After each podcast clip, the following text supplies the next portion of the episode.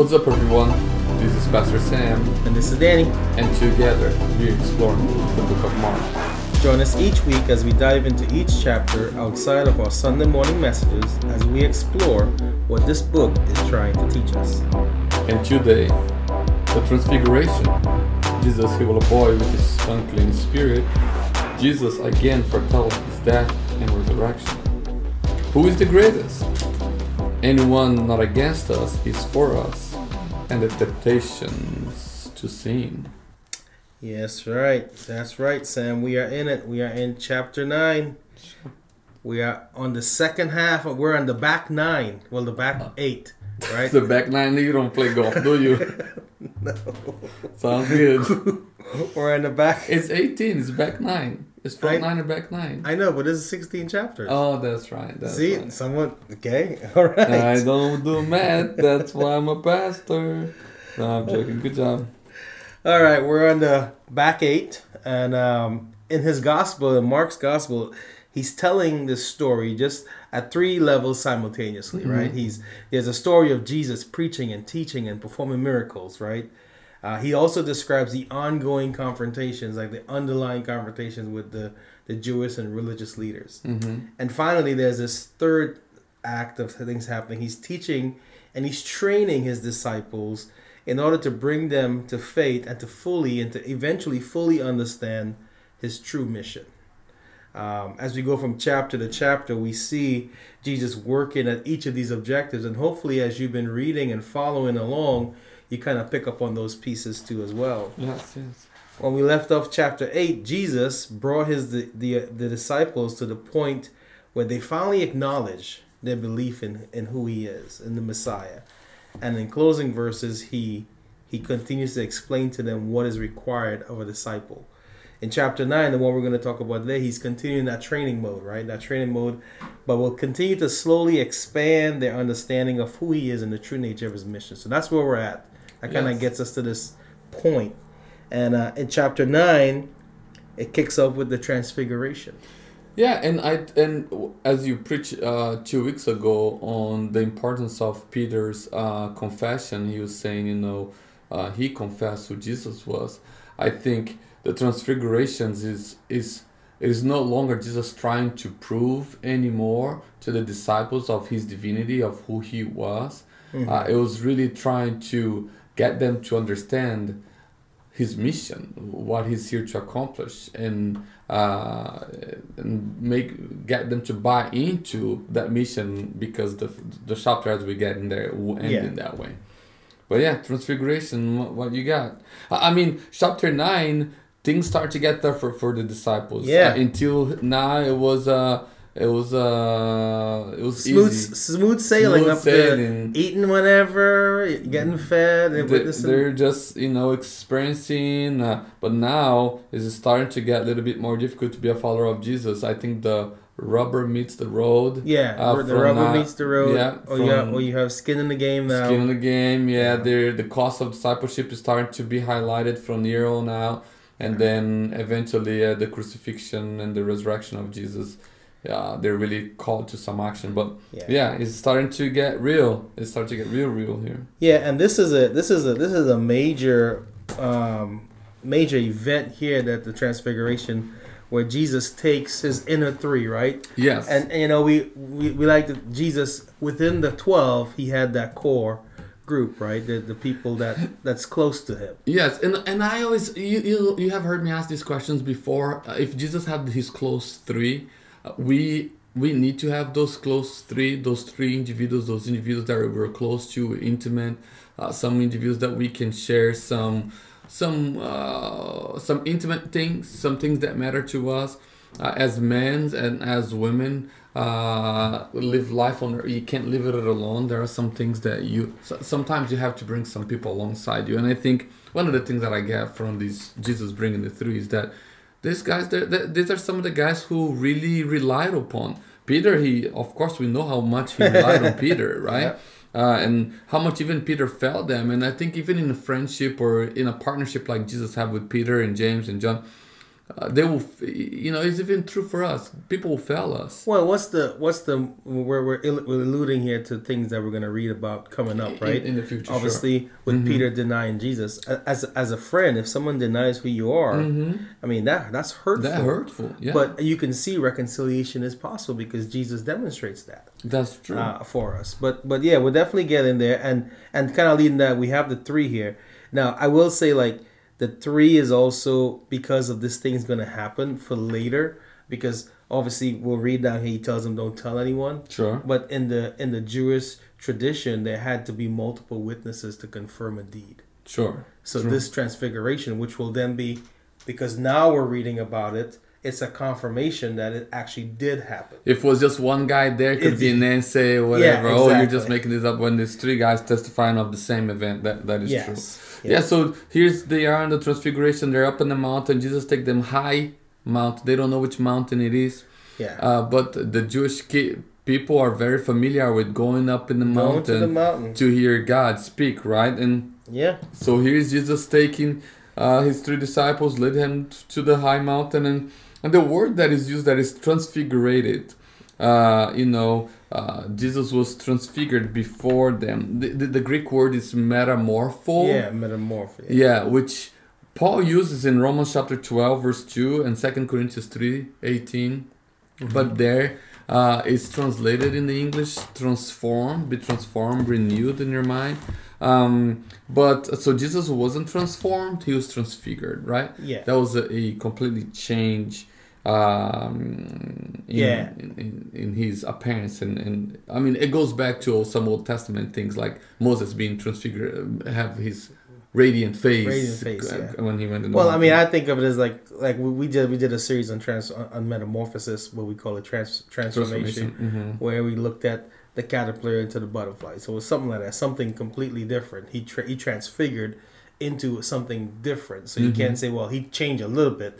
It was a complete change, complete change. And and it says here that he became radiant, Radiant, and mhm. I like that word, intensely white, as no one on earth could bleach them. Yeah, I mean, that was no Mr. Clean back then, but uh, I mean, this is a a. Uh, I mean, it just talks about the glory that it was demonstrated to the guys here, the glory of God, the glory of Jesus was demonstrated here to the guys. Um, pure glory. And and, and what about the the, the, the, the, the, three that came? Uh, uh, I'm sorry, the two that came, Elijah and Moses. So now we have Jesus, Elijah, and Moses. What do you make of that? Why why Elijah? Why Moses? Any significance? I think the significance here is the uh, Moses. Uh, sig- uh, the significance of Moses, the law, right? Moses brought the law, and that was something very important. And Yeah. then Elijah was the prophet. So you have the law and the prophet being represented in the top of the mountain with the glory of Jesus. You see here a complete de- demonstration of God's work among among men. So we're looking at the two different dispensations up until this point because you have the dispensation of the Mosaic law, Mhm. God talking to the patriarchs in terms of like you know Abraham and and Moses obviously brought the law and the prophet and Elijah. And you had said something to I remember when we were talking. You had said it also represents um, like the people who have who have died. Well, yeah, Yeah. the- it, it represents well, it represents two kind of of people, right? Yeah. Those who have died for obedience of for the kingdom, Yeah. and those who will uh, not die. So, for example, Moses. He died. Nobody knows what his body went, but he, he died, Yeah. and Elijah didn't die.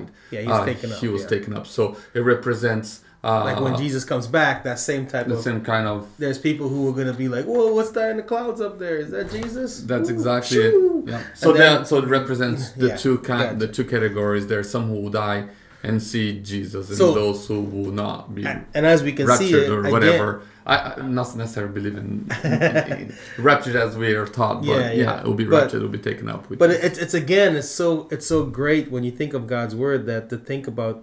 We just read these three names, two names: Jesus, uh, Moses, and Elijah. And we Mhm. don't we like we overread it, but we don't even think about. But think about what God is showing here is complete. This is complete. Jesus is gonna completely Mhm. combine all these the all the work of God. yeah, God has been working through generations to generations the life of His people through the law, through the mo- through the through the prophets, and now to the manifestation of his son and the work the messianic work of jesus on earth. So it's a complete work of jesus. Which which brings uh which brings to these mm, uh, the disciples know what's going on here and they are freaking out right? Yeah. so like peter is freaking out and there and uh, you know he he he um verse 4 and uh, they appeared and they were talking with jesus and luke tells us what they were talking about. Um, mark doesn't talk about what they were Right, talking about yeah. but in luke chapter 13 i think it was uh we see that uh Luke uh, chapter 9 verse 31 Mm-hmm. uh, you can see that um, uh, Moses Elijah and Jesus is talking about his death His death, okay? yeah Yeah. that's what he's talking about they're talking about Jesus death so maybe maybe Pep talk. uh, I don't know maybe encouraging Jesus like hey you are remember you're in God Hey. doing God's will you doing you, Hey, we got you to the front nine. You got to finish the Th- back nine. That's right. That's right. and uh, so uh, there, Luke talks about his. Um, they're talking about Jesus' death, and then Peter said to Jesus, "Rabbi, is it good that we are here?"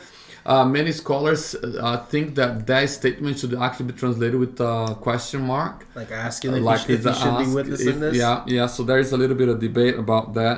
Um, um, you know, it's, it's more of like, should we be here? Like, is this is this good for us? Which kind of uh, it makes sense because the last next statement says, "Let us make three tents: one for you, one for Moses, and one for Elijah." For the, he did not know what to say, and you know we have we have talked about this. If you don't know what to say, maybe you should be quiet Be quiet. Don't right? say. Don't say. Don't say anything. anything if you do not know. For they were terrified. They were afraid. Yeah. A- And, that makes sense, right? Yeah, I mean, going back to what we know, like you, you, you, will- you, you couldn't be in the presence of God, or you will die. That, that's true. So I so I think yeah, as Jewish boys, you're It's thinking playing into them, into their psyche. that, that's right. They they have been taught this for a long time, right? Yep. In Exodus chapter 19, verse 12, we read, "And you shall set limits for the people around the mountain." Saying, take uh, take care not to go up into the mountain or touch the edge of it. Whoever touches the mountain shall be put to death. This is Israel in Mount Sinai. Everybody knew that Moses would go up there. Cloud would show up. They, He would hear from God. They would see lightning. They would see noises, but they could not go up there. And if they did, they would be, uh, they would die. And then on, on Exodus chapter 33, once again, uh, you know, Moses, there's an intercession of Moses towards towards God about the people. And uh, Moses like, I need to. Uh, who's gonna go with me? And God's like, well, don't worry about it. He's like, uh, but the Moses, I want to see you. I gotta see you. And Yeah. God's like, ah, I'll, I'll pass by. You, you, can take a look. you at can it. take a look at, but you can't see me face to face. If you see my glory, you will die. Yeah. And verse 18 says, chapter 33, verse 18 says, Moses said, Please show me your glory. Well, they just saw God's glory, right? Jesus, Jesus, the, Mm-hmm. Yeah. the disciples just saw Jesus' glory. So go back to this text of Moses, chapter 33 of Exodus. Moses said to God, Please show me your glory.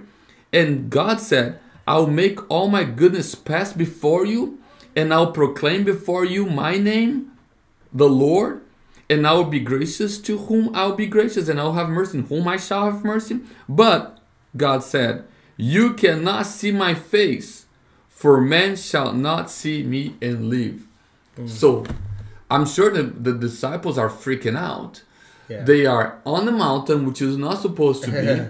God is showing up in the mountain. You've seen Jesus' glory. Oh man, like I would be terrified too. So he said, "Can we read? Can we build three tents?" The word for tents here is is the word for shelter. like boots, right? That Yeah. Shoot. So like because there's a there's a theory that he was talking about building altars hmm in a sense to kind of worship, right? But, To but praise, that's, not, But that's, the not, word. it. What's going on here? That's not the word. The Right. word here is for shelter, for protection. Correct. Should we build some of these shelters so that you guys can be in, so that we'll be protected from your Protect themselves. yeah. Yes.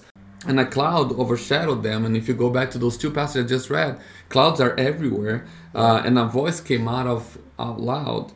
This is my beloved son. Listen to him. Right, and this right here, because we, we've seen this happen before, right? Mhm. Jesus was baptized in chapter one, hmm and, and, and God affirms that this is his son in whom he's well pleased.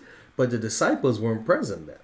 So this is the first time, at least for the disciples, to Yeah, see this for the 12, affirmation. yeah, for these guys, for, for yeah, these for three, sure. yeah, Mhm. for the affirmation that this is my son, whom I will please, and I think that's so important because we sometimes forget that these guys weren't really there yet with him Mhm. when when he did that. So Yeah, and and uh, yeah, that that's cool. And then they hear this affirmation, and all of a sudden, that sudden word there, uh, suddenly is is Mark loved that little word.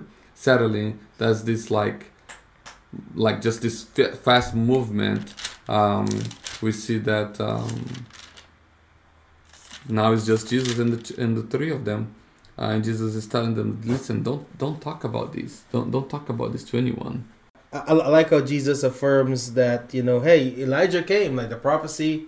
Elijah already came, like you Mm. know, he was fulfilled in, in, in John the Baptist. Yeah, and he restores all things. So like here's this thing, like he's like we got to remember these guys are still reconciling who Jesus is, right? Yeah, The, the the Messiah concept. Let's call it the, the the Messiah conflict in their mind of who they thought the Messiah was to be, and now that Jesus has, now that they've affirmed who he is, and he's telling them here's what's going to happen, and he's going to continue. As you see, the rest of this chapter does that. I think this kind of helps see them like, oh, things are falling into place. We just missed it. Well, it is imp- that, that's very important because I, I one thing that I want to highlight on uh, speak back on what you just said is absolutely vital for us to understand that the transfiguration took place after Peter's confession. After his yeah, Uh, exactly. After the confession, it was not a proof of Jesus' identity, the transfiguration. Uh, Peter and the others had begun to grasp the truth. It was affirming what they already The- the- came to yeah, to and that was themselves. That's exactly it was a faith thing. The faith was starting to grow it in them. And Peter in Second Peter chapter one verses eight, uh, seventeen and, and eighteen talks about that. I read it. For when he received honor and glory from God the Father, a voice came to him from the majestic glory. This is my beloved Son. I take delight in him.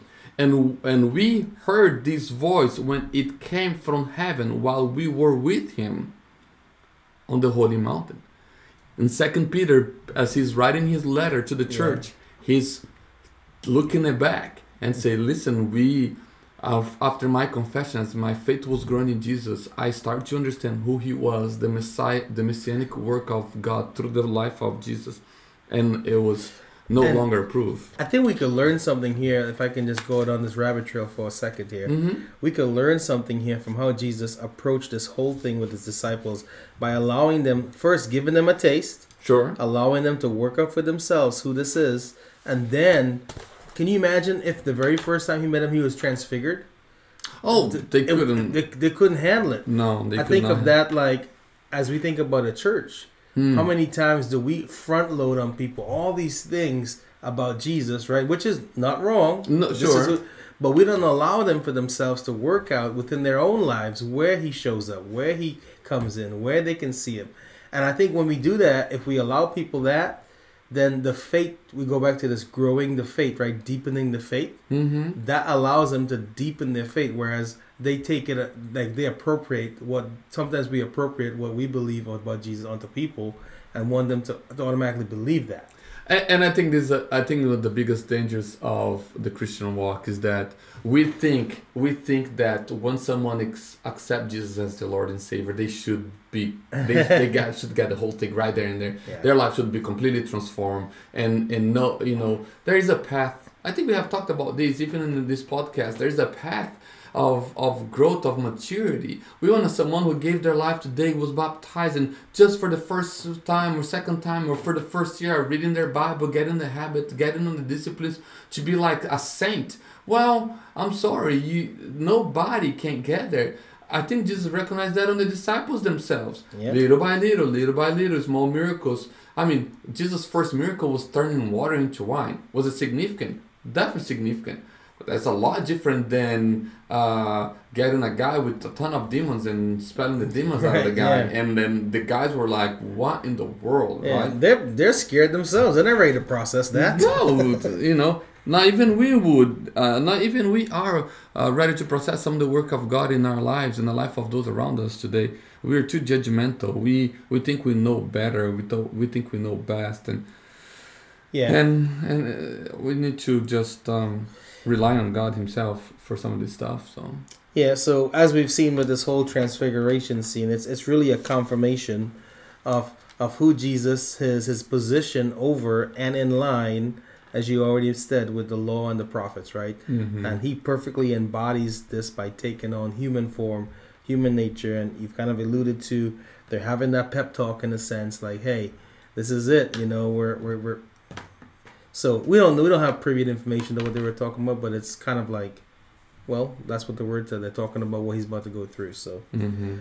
all right. So moving on, uh, I know you you preached on you know the healing, right? So verse Yeah. fourteen through twenty nine, we'll kind of let that park because you've covered that in depth Mhm. in in mhm. the sermon. yeah yeah So let's go on now to verse thirty.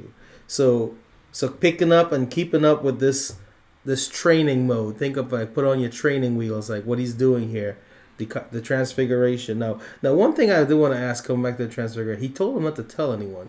So, do you think that the three had This- discussion with the twelve, with the, with the remaining I don't twelve? think so. I think I think they were obedient They're here. obedient, I think yeah. I think Yeah. that was the first time the disciples really like okay, we Yeah. we, we don't understand. I I mean they pro- they talk among themselves. I'm sure, but the three. Um, so, but they say they kept the matter to themselves Yeah, uh, until he he was just although he they didn't understand what the reason from after three days was. But um, um, yeah. yeah. So, all right. So, picking up in thirty now, he foretells again of his death and resurrection. They were kind of leaving through here. He's telling about, he's telling the, the Son of Man is going to be delivered into the into the hands of the enemy. They and they will kill him, and then when he's killed, after three days, he will rise. But they still didn't understand it. Verse thirty-two says, "But they still didn't understand the saying, and they were afraid to ask him." Like, Yeah. how many times have you ever been afraid to ask a question in a situation? and and I think that uh, you're right. And but I think so. He so I think you started this part right. Like this is a private lesson. Yes, This is a private, private lesson. Jesus just gave them which I preach on a private lesson. You have some things only works if you pray. You gotta pray. And Mm-hmm. pray is total surrender of your condition to allow God to do His thing. We talked a little bit about that on Sunday morning. But you gotta, you know, eh, there are some things that are just gonna move if you pray. So God's people must start praying. So then, so he moved from that teaching to this private lesson to the disciples. Say, listen, you know, it's time for uh, it's time for the Son of Man to be delivered to the hands of men and to be killed. And and they they never perceived the Messiah to die, right? No. And we uh, we have taught this in many times. The ideas that people had for the Messiah if it was the Pharisees and Sadducees thinking that the temple would be uh, reinstituted and the people would obey the law and that they would be the the, the, the, the high authority of the time, or if it was the the the Herods, the Her- Herodians that uh, that their family would be the king, the institute as the king, as the supreme uh, line uh, of, of of kingship, and and they would rule. Um, and or if it was the disciple that was being oppressed by both of those groups, the religious group, the political group, uh, and the nations around. The disciples thought that the Messiah would come and institute this new kingship, this new where he would reign for everyone, but it was more of an earthly thing. And then what Jesus really came, so they never thought that the, that the Messiah would die in this way. And then they didn't understand. They are afraid of asking questions, and I think that's the biggest mistake of the disciples here. Mm-hmm. Jesus is warning them, and the biggest mistake of the disciple here is afraid to ask a question. If you don't ask a question, you'll never reach understanding. But here's the thing, though: how many times in the church we are criticized for asking questions to reach understanding? A lot of times, and a lot of times it stunts growth because people Ooh, you become afraid to ask questions. Like what is the purpose of a question? It's, It's- to learn. It's to continue to grow. Yes. And when we when we uh, come off as like you know looked down upon or like you know that's a dumb question. Yeah. You know we, we never say that, but sometimes our reactions and then other people in the church they're like, oh you don't know that like we go back to that question like how what. What do you mean? Like you asking question? You don't know who Noah is? Like Mhm, it's a valid question because at one point in time you didn't know who Noah That was. exactly it. And you ask a question back then, and somebody answered Someone to you. answered, yeah. But now that means you're better than somebody. No, it is not. And I think I think in the church we there's two attitudes towards uh, towards questions. One means insubordination, which I'm not think that's true. I don't think people. I think that the person being uh, receiving the question can judge the question, and then Yeah. that's on you. That's not the person asking the question. So. Uh, if you're judging someone for asking a question, then that's on you. That's not the person asking the question. So one's insubordination, uh, and the other one is doubt. And neither of those two, I think, is uh, is. I think those are both an attitude of judgment to the question. I think that's a better one of looking of compassion. So like, oh, this individual is actually pursuing knowledge, Yeah. uh, pursuing understanding. So let's answer without being judgmental towards the question that being asked. Uh, that's really important. If you are being judged when there's uh, when you're making your question, that means you there is no trust there. Uh, and I think what you said is so true. It stunt people's growth. Yeah. And I, think mean, the church has kept people yeah. I, think small because or stunt their growth. They have kept them Yeah. little because they haven't been able to Yeah, we, we need to water. We need to we need to encourage, and then we need to water, help people continue to grow and not stutter. And when we find ourselves doing that, like then we really we truly don't understand who Jesus is for ourselves. It Mm. goes back to like it's this is not this is not he's not about like oh I love you more because you know more about me. No, Mhm. he he loves us all the same. It doesn't matter our level of knowledge. That's fine. Sometimes we feel like because I know more about Jesus, I have some special love. But God is just thankful that we are putting our trust in learning about Him so we can teach others about it. Oh, but here's the thing: it's not what you know; it's what you do with what, What you, you know. know, yes. And a lot of people so focus on what they know and don't do nothing with what they know. So if you know that Jesus is the Messiah, the Son of the Living God, and that you have to believe in Him to go to heaven, if you know that, it's not about you only knowing that. It's what you do with it. Are you gonna keep people from understanding that, or are you actually going to proclaim that? You're gonna bring those words out to people. There. If you know that you have to put sin to death, what are you gonna know about it? it it's just knowing is not. It's not it. It's not about knowing. It's about what you do with what you know. And Christians are all about knowing, but very little about uh, doing something with it. And here's the other thing: they hog the knowledge. Oh Sometimes they don't want to share what they know, so they can show superiority over other people. And I think that's as as disgrace uh, to the kingdom of God and to all those that God has called to be in His kingdom. So yeah, yeah. So we have the second section of this uh, pericope that starts up with "Who's the greatest?" whoever has but more knowledge. How much do you know then? Not enough. Okay, I'm better. I'm the greatest here. No, I'm joking. I, I think this uh, this section, uh, this first last three parts has so much to talk about child, little ones, as a theme that I think Jesus is talking a little bit about humility here. Yeah, and, and and what is it? What is the first thing that comes to mind when you think about a child? To me, it, they're they're on continually growing. They're they're not going Oh. to stay a child forever. So if you take that into the Oh. context of like like a baby Christian, like Mhm. we're not we're Asking not gonna questions, yeah yeah that's what you have to do. You got to ask questions. Like children, we have to nurture children. We have to encourage children. We have to teach to help them to learn the things that they that they need to learn. And a lot of times, like I think when you hit about the so that's what I thought about. Is uh, because it's an ongoing learning thing. Yeah, and and here's the, the biggest debate between the Christians. When when does Christians should stop getting the milk to eating some meat? Because we, we Oh, talked yeah, about that. yeah. You know, we read that in Hebrews. Like when you when do who dictate? So this is the question for me.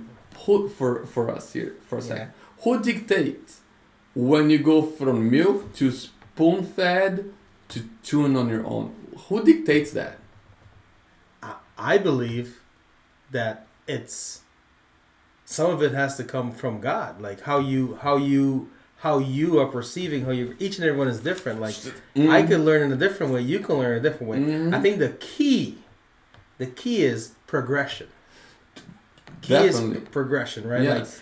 but you can't you, you you can't go from milk to meat without some type of action on your own. Like you know what I'm saying? That's exact. But here's what I see though in the church: other Christians dictates the path of growth of an individual, not God, not the Holy Spirit, not the only individual being tr- uh, worked by God and His Holy and the Holy Spirit.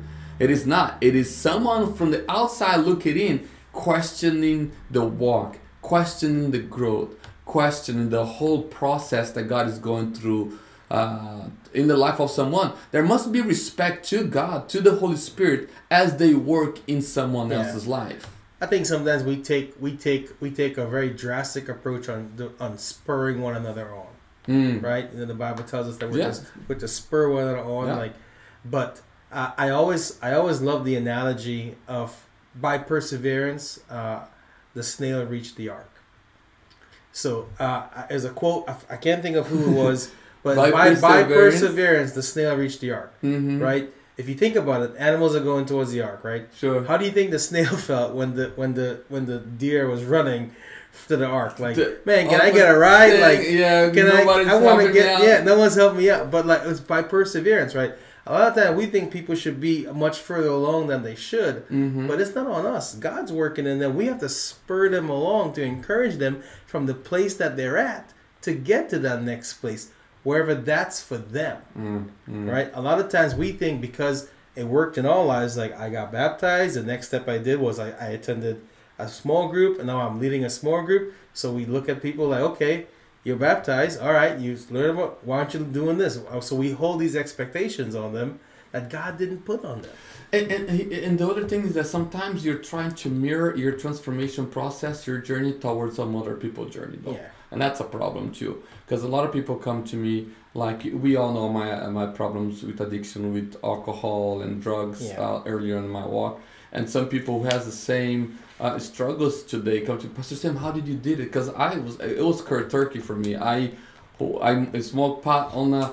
Uh, on the one night and the next morning I was like I'm done not doing this no more and um, so uh, the, how did you do it like I, I don't know how I did it. it I don't there is you can't be mirroring Yeah. your transformational walk towards somebody it doesn't really matter uh, necessarily how it was done it's just that are you willing to go through the process that is necessary to reach that transformation uh, where you're going from drinking milk to being spoon fed to actually eating uh, meat so I think we need to stop looking at people's lives and judging them for where they're at, and we need to stop mirroring our own uh, walk in the life of other people. We need to allow God, through the Holy Spirit, to work in us individually, in them, in other people individually, and just spur them along as you're talking about. Yeah, we, we, we do a good job of impeding Christians in their growth, in the Mm. mean- right? Mm. Versus rather than helping them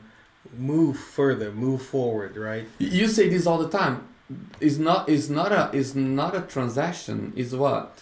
It's a relationship. Relation, yeah, it's not transaction, it's relational. Yeah, it, it's a relationship. How you progress in relationship with Jesus is up to the, the two individuals being related to, uh, not to whoever's on the outside. Try, we say this in Brazil all the time. Don't put your spoon on somebody else's coffee. Don't go mix somebody else's coffee. Like don't don't can, can you, you have your coffee there and I come with my spoon and I just go mix your cup. You're not you're not you're not, you're not gonna like that. Now, don't go mess with people, other people's food, man. Don't go mess with other people's drink. It's Yeah. theirs uh, Yeah. to eat. It's theirs to drink. It's theirs to mix. So they put that whatever God and them are working within, and we do not know that. Yeah, I mean, at the same time too, we, we don't want it to be here heard that we're saying don't encourage, don't help people in their journey. It's about respecting where they're at in their journey Yes, amen. and and make and and doing what we can to help spur and not impede. And I think a lot of times we do. A lot, I mean, there's a verse in here that talks about the the the detriment of of impeding, of stopping someone. Right? It, it says down here. I don't know if we're down to that section yet. ahead. Uh, where and uh, so we, we kind of talked a little bit about the greatest and Mhm. being a servant. Um, but the temptation of sin, he says, whoever calls one of these little ones who believe who believes in me to sin, it'd be better for him if he have a great millstone were hung around his neck and were thrown into the sea. Yeah. So a great millstone, that is that is something that's a stone, right? It's heavy. It's, Yeah. it's a, it pulls you down. It does. It does. So he's saying don't don't go on stumbling people. Uh, don't go putting you know causing them to disbelieve in me or not to want to walk towards me. And I think judgment is one of the biggest impediment that we can put towards Oh, yeah. people's walk. But here's the thing though, a few years earlier the Romans did just that to the Galileans who were like uh, insurrectionists. Like there was these Galileans that were uh, rebelling against Rome, and the Romans got them, put the, the rope around their neck, and threw them Turn them into the to bottom of the sea. So Jesus is like picking on an image that they knew exactly, Yeah. and it was gr- gruesome, and they were well, not as gruesome what is coming a- along here, but gruesome, and they and they knew what Jesus was talking about. So it's very important. It was very important for them to realize Yeah. the the importance of not causing people to stumble. So let's look at the, the rest of that section there because he talks about you yourself. So he switches the narrative. Now he says, now if if you if your hand calls you to sin, what? Cut it off. Cut it off, if your yeah. foot calls you to sin, cut it Mhm, off. Now it mhm. gets very repetitive because I think he's trying to make a point. He says, you know, if your eye calls you to sin, gouge it out. You know, and he goes on and goes on because, and he's not saying physically, Well, so he is using of a hyperbole. hyperbole. Yes. Right, it's a hyperbole. There, he's using a hyperbole. He's re-emphasizes really big what's going on to help people realize this is important. The metaphor of eyes, in my opinion, the metaphor of eyes, hands, and feet are all inclusive of what we view, what we do, and where we go. So God, God is more important than even those things that are most indispensable to us. That's what Jesus is trying to portray here. He's like, listen, it is very important that that you that you don't save yourself in in your walk towards Jesus, uh, towards God. No price is too great to pay to avoid the in an unimaginable place where this warm and and does not die and the fire does not quench. Uh, there, there, there is no language to express the colossal cost to sin here. He's just saying like you better not try to be saving your yourself here uh, by uh, uh, being too comfortable where you're at. If it Yeah. costs your hand, do it because it is better to lose a hand now. It's a hyperbole, right? Yeah, it's, a, yeah. it's, a, it's a hyper. He's hyper in it. Yeah. Well, the idea is that a saving faith is a fighting faith, right? Sure. So, in, in a sense that you know, it will. En- you have to engage in the battle of sin. mm-hmm. And how is sin? How is sin winning in your life? If it's coming from you, maybe you were like in a sense of stealing. Like he said, cut it off. But metaphorically, if if you're thinking about this thing and you, you're, you're th- then you need to cut that. You need to figure out how you root that out. And he goes on and on and on and talking about different ways that you do that because I think it's it's about not negating the the importance of recognizing where you're at because your actions not only impact you but impact those around you too as well. Yeah. So it's like a dual thing. That's why he says little ones. The little ones here, he's not talking about kids. He's talking about those who are in Christ. Mm-hmm. Mm-hmm. It would be better for him to feel uh, and, and hang and, and and I think the, the the idea of for me what it gets me here is this idea of cost. There is a measurable cost here. Like how much does your eye cost? Whew, man, I can't put a number on it, but I priceless. mean, how much does a hand cost? uh, Uh, it's priceless. priceless. For, yes. for us, I mean, if you lose a eye, you're losing a sight. You're losing a hand. You're losing the ability to do a lot of things, right? Well, the kingdom of God is even more. So is incalcul- incalculable the value of the kingdom of God. Isn't that what he's trying to tell us here? He Yeah. says, if your eye calls you to sin, tear it out in verse 47. It is better for you to enter the kingdom of God with one eye than with two eyes and throw into hell. We haven't talked much about this thus until this time. We are very literal about this at Delaware Christian Church. Uh, I think we are very. We understand that there is a heaven, a literal heaven, Yep. where God and a literal heaven where God and His people is going to be, uh, and then there's a literal hell, a place That's where torment. a place where those who rejected God on earth, who does not want to be with God on earth. Well, if you don't want to be with God on earth, why would you want to be with God in heaven? Yeah. You don't want to be with God in heaven. So if you don't want to be with God in heaven, there's a place for you. Uh, it's called hell here, and and he kind of hyperbole. Uh, if he used hyperbole, then he used hyperbole Yeah. here too, because we have to be consistent with it, where the worm does not die and the fire does not quench. Uh, so he's like saying, this is not a this. If, there isn't, this is I'm using hyperbole here, but this is not a fun place either. It's like losing Yeah. a hand, and uh, you know, it's like you, you can't count the cost of that. Let me tell you, you will not be able to count the cost of going down there either, or whatever hell is um, going there, not down, but hit there either. So it is important that uh, we just highlight it for a second here. That'll be yeah more i mean there i mean there is a is a place of torment and, and we we talk a lot about like you know i know you like to say like imagine this imagine where we live today and god's presence here hell is a place god's presence is not there no. and uh can't even imagine that so I mean, if right here on, on in, in, in the planet Earth, I, I mean, we are current events, right? We can talk Yeah. about current events. I don't think uh, it's too too too drastic to talk about the war in Ukraine, mhm. right? What has been the genocide that's happening there?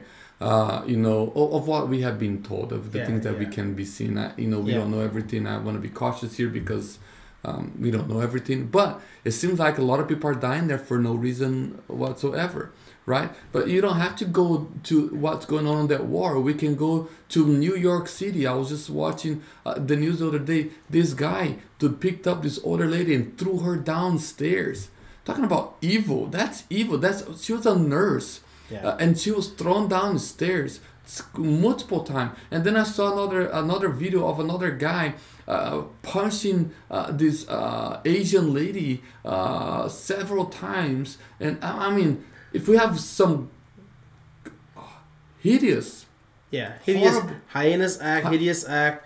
The fact that we live in a broken world, we see these things going on, the unfairness, the injustice, mm, the injustice that we see happening. Like God is a God; He's a just God, yeah and He will sort all that out when when when His day comes. Uh, but a point here is that imagine our world as it is now, and there's and, and God's presence dwells still in here yeah where a place where He's not, and i can't imagine I don't want how to. I, I don't yeah i don't want to be part of that whatsoever no you're right so yeah Yeah, and then he talks about like you know salty, right? Stay salty. For salt is good, but if salt has lost its saltiness, this is a funny question. How how can salt lose its saltiness? Is, was it even salt to Uh, begin the- with? If it, it, it- salt can't lose its saltness. If it did, it was never a It was salt. never salt. So, uh, you know, one of the commentaries that I really remember reading that in the present context, uh, fire and salt appears to be a symbol of tryout to the cost of discipleship. Mm-hmm. Discipleship to Jesus uh, lays a total claim on one's life. So this is a language of sacrifice. It must be totally consumed, or or else is worthless. So like you know, so is this idea that the disciple who takes on the discipleship, I mean, you have to, it has to consume you completely. Because if not, if you lose a little bit, it, it was you you were never consumed. So um, have a salt in yourself, and be in peace with one another. Yeah, it talks about this idea of salt being a, a preservative, right? So Mhm. when it says salted with fire, it, it's a manner consistent with our relationship to Christ. For unbelievers, it will be perpetual fires, like final judgment in Mhm. hell. For the disciple, it will be that preserving and refining fire of the trials and suffering that that gets us to like true greatness. Uh, it's interesting because this is the only place it's not mentioned in the other gospels. It's only so that means this must have held some type of significant uh, place for Peter, because we know that Mark is writing uh, from For- some from mhm. Peter still. So it makes you wonder and think about like looking back now, because you have to go and think of the narrative as he's writing back, right? Sure. And and what did he get in? What did he get into with Jesus? Uh, Jesus calling him what? Satan. Yeah. Right. Yeah. so yeah. you gotta think like he's picking up on this. Like, hey, I don't want to be I- I- responsible for anybody hanging right. out with that guy. Mhm. So I'm gonna like put it here. Like, listen. Boom, oh, boom, I boom. like that. I like So that. he. So it, it must have held some significance to him oh, to, to bring it to light to us, so that we know. Like, listen, you don't you're gonna to be you're gonna be preserved. Salt. You're gonna be Mhm. preserved with whatever life you lived. Yeah. Preserved in hell, or preserved with God. Wow. Well, I never thought of that. Danny. Salty. Stay salty. That's that's right. The good way though. I, I like that. I like that. I I never thought of that in that way. Hmm. Good job. I that was new. That was good. I like that. Um, But we're always learning, so I'm no, I, I like that. That's what this is all about. A conversation. We're always. That's what I love about this podcast. We're just studying and talking and, conver- and conversing over God's word, and and Yeah. uh, we have a lot learn a lot together here, and I have learned a lot from you. yeah. Um, I So- think the only thing we didn't touch was verses 38 to 41, where Yeah. I think there's a part there that I think that. Uh, I I don't know. I think about the word competition every time I see those verses because the disciples see someone.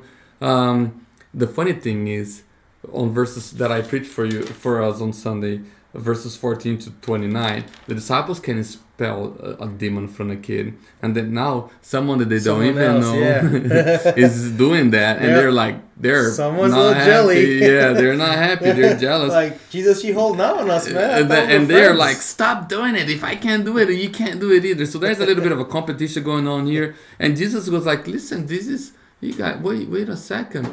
If people are for me, if they are for me, they're for us. They're with us. So let's let let them do the thing. They can nobody can spell demon uh, n- unless they're in my name. So why Are why you, are you guys Are you gonna be mad at someone helping old ladies cross the road? No. I'm glad someone's doing it. well, but but I think sometimes I mean when it comes to church itself, sometimes there's a competition going on between churches about you know different things, numbers, Yeah. uh, in many ways, uh, uh, outreach in many ways, and I, I think we're all together on this. Uh, we should be joining hands with one another in expanding the gospel. Yeah, and I think that's what Um, Jesus is kind of helping us here too, because there's coming a time where we're gonna look around and see people doing things for Jesus, and we're gonna question it. Mm? Oh, We're gonna be like, "Hey, are you? They're not doing it right. Like, what in the world? oh, they're not doing my way. yeah, so they're, not doing it my right. way. Like, Mm. what they doing? But he was like saying, like, it's an encouragement. Listen, if they're not against us, they're for us. That's right. There's so many people who are gonna be against you. Oh yeah. So many people, so many obstacles, so many trials. Are gonna be. You're gonna find yourself being impeded a lot, right? There's gonna be people As who are not doing those things to you. Be thankful. as as a follower of Jesus, we are always picking on each other, judging each other, criticizing one another, just putting each other down, rejecting each other. And and, and why are we doing that? The world already in John we already read Jesus telling, listen, they hated me, They're gonna they're gonna, hate you." hate you too. You guys be one, you guys be together. Like this band of brothers and sisters who work together for the kingdom of God. Don't allow the don't be bickering with each other, fighting with each other, rejecting each other, judging each other, condemning each other. Don't be doing that because the world be doing that to you already. Like get together, love one another, bind with each other, work together for the kingdom of God, build each other up. You're part of one another. Yeah. And and and and so important for us to understand that that we are working we're pulling to the same direction which is jesus Yeah. I mean, and people he- don't have to do the same way that we do things and, and he'll sort it out. He'll sort everything That- out at true. the end. You know. He'll, I mean, sometimes we we tend to put that burden on ourselves, but isn't it great that Jesus took that burden from us? Mm, That I we don't have that. to be the judge. that's right Uh, we, sometimes we don't think about it that way. But oh we want to be the judge We want to be the we judge. be like god but, and but, that's sad But but the fact that he took that away from he took that that that's reserved for him only, him alone. that's Right? right, Rightfully so. hmm Um, so we need to stop. We need to stop criticizing, questioning, um, talking behind, being hypocrites. people get yeah, Yeah. talk about people's and, back and we need to just be in gossiping prayer. about what Yeah. people other people are doing we gotta stop with that man um and, and i want to highlight one last thing here Yeah. He, he said on verse 41 Truly I say to you, whoever gives you a cup of water to drink because you belong to Christ will be will be no means lose his reward. It can be as little. God will reward the minimal things we do for his kingdom. Like the, a lot of Christians don't want to use their gifts because they think it's, it's significant. Let me tell you, it doesn't matter what it is. Any little movement you make towards God and God's kingdom Yeah. is going to be rewarded. Yeah, I, I I like that because I think it's it's a it's a good reminder because a lot of us sometimes we feel like I've heard this theory out there like you got to serve where you can be seen. Oh, Right. mm. A lot of people have that. If I'm not seen, I'm not serving. oh, But listen, you don't gotta be seen. You gotta be seen by the right person, that, and that's God. And Mhm. God sees all things. Amen. And whether you're serving downstairs, changing a diaper, Mm, or you're in the front of the stage doing communion or singing a worship song, mm. all service is equal in God's eye. God doesn't look at everything and says, you know what, you're gonna get a you're gonna get a deposit a little bit more in your bank because you served here. No. The idea is that a cup of water, to your point. A little thing, a cup of water. What is a cup of water? To give a cup of water to Yeah. somebody. That's Yeah. nothing. It's, it's very insignificant in the great scheme of things. And it's like if you give a cup of water, you're doing great things. Yeah. Um, I think you're right. I think it's important for us to to recognize that God's God sees everything, that even the things that we think insignificant, because things that we think insignificant to Him, they're worthy. They're Oh, worthy yes. of. They're worthy of, of for Him. we, we measure service by I, by men's standards. We need to start you may, mer, mer, uh, measuring service by God's standards. Yeah. And um, and humility. So to finish it up, maybe Yep. humility takes on a is is a, is big is big towards God. Humility on, on earth means Yeah. not very good, right? If you're Yeah. humble, Yeah. uh, on earth we we celebrate arrogance, egocentric people, right? Who's in the center of everything.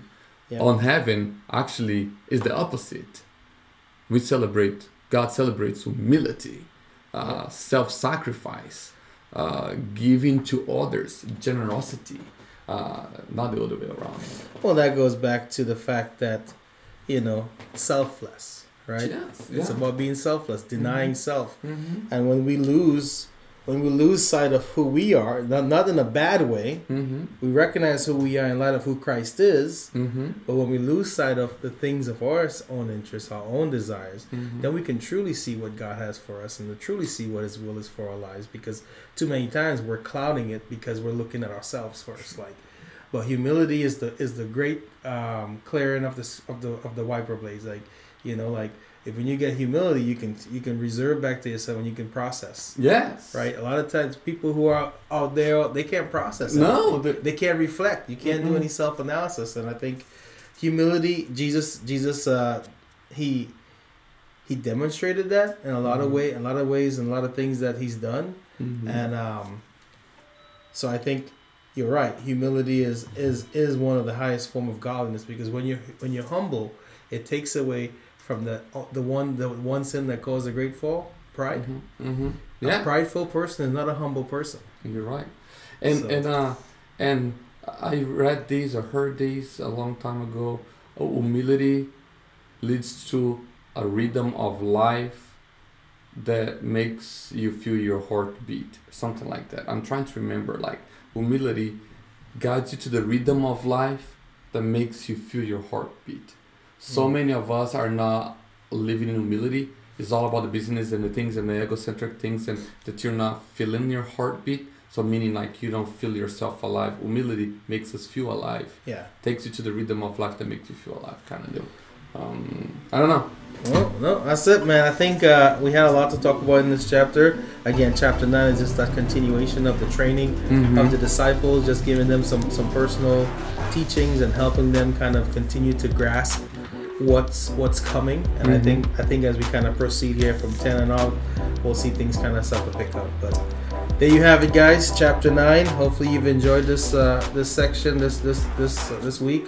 Yeah. As we say before we always sign off, Be blessed. be blessed. Have a great one.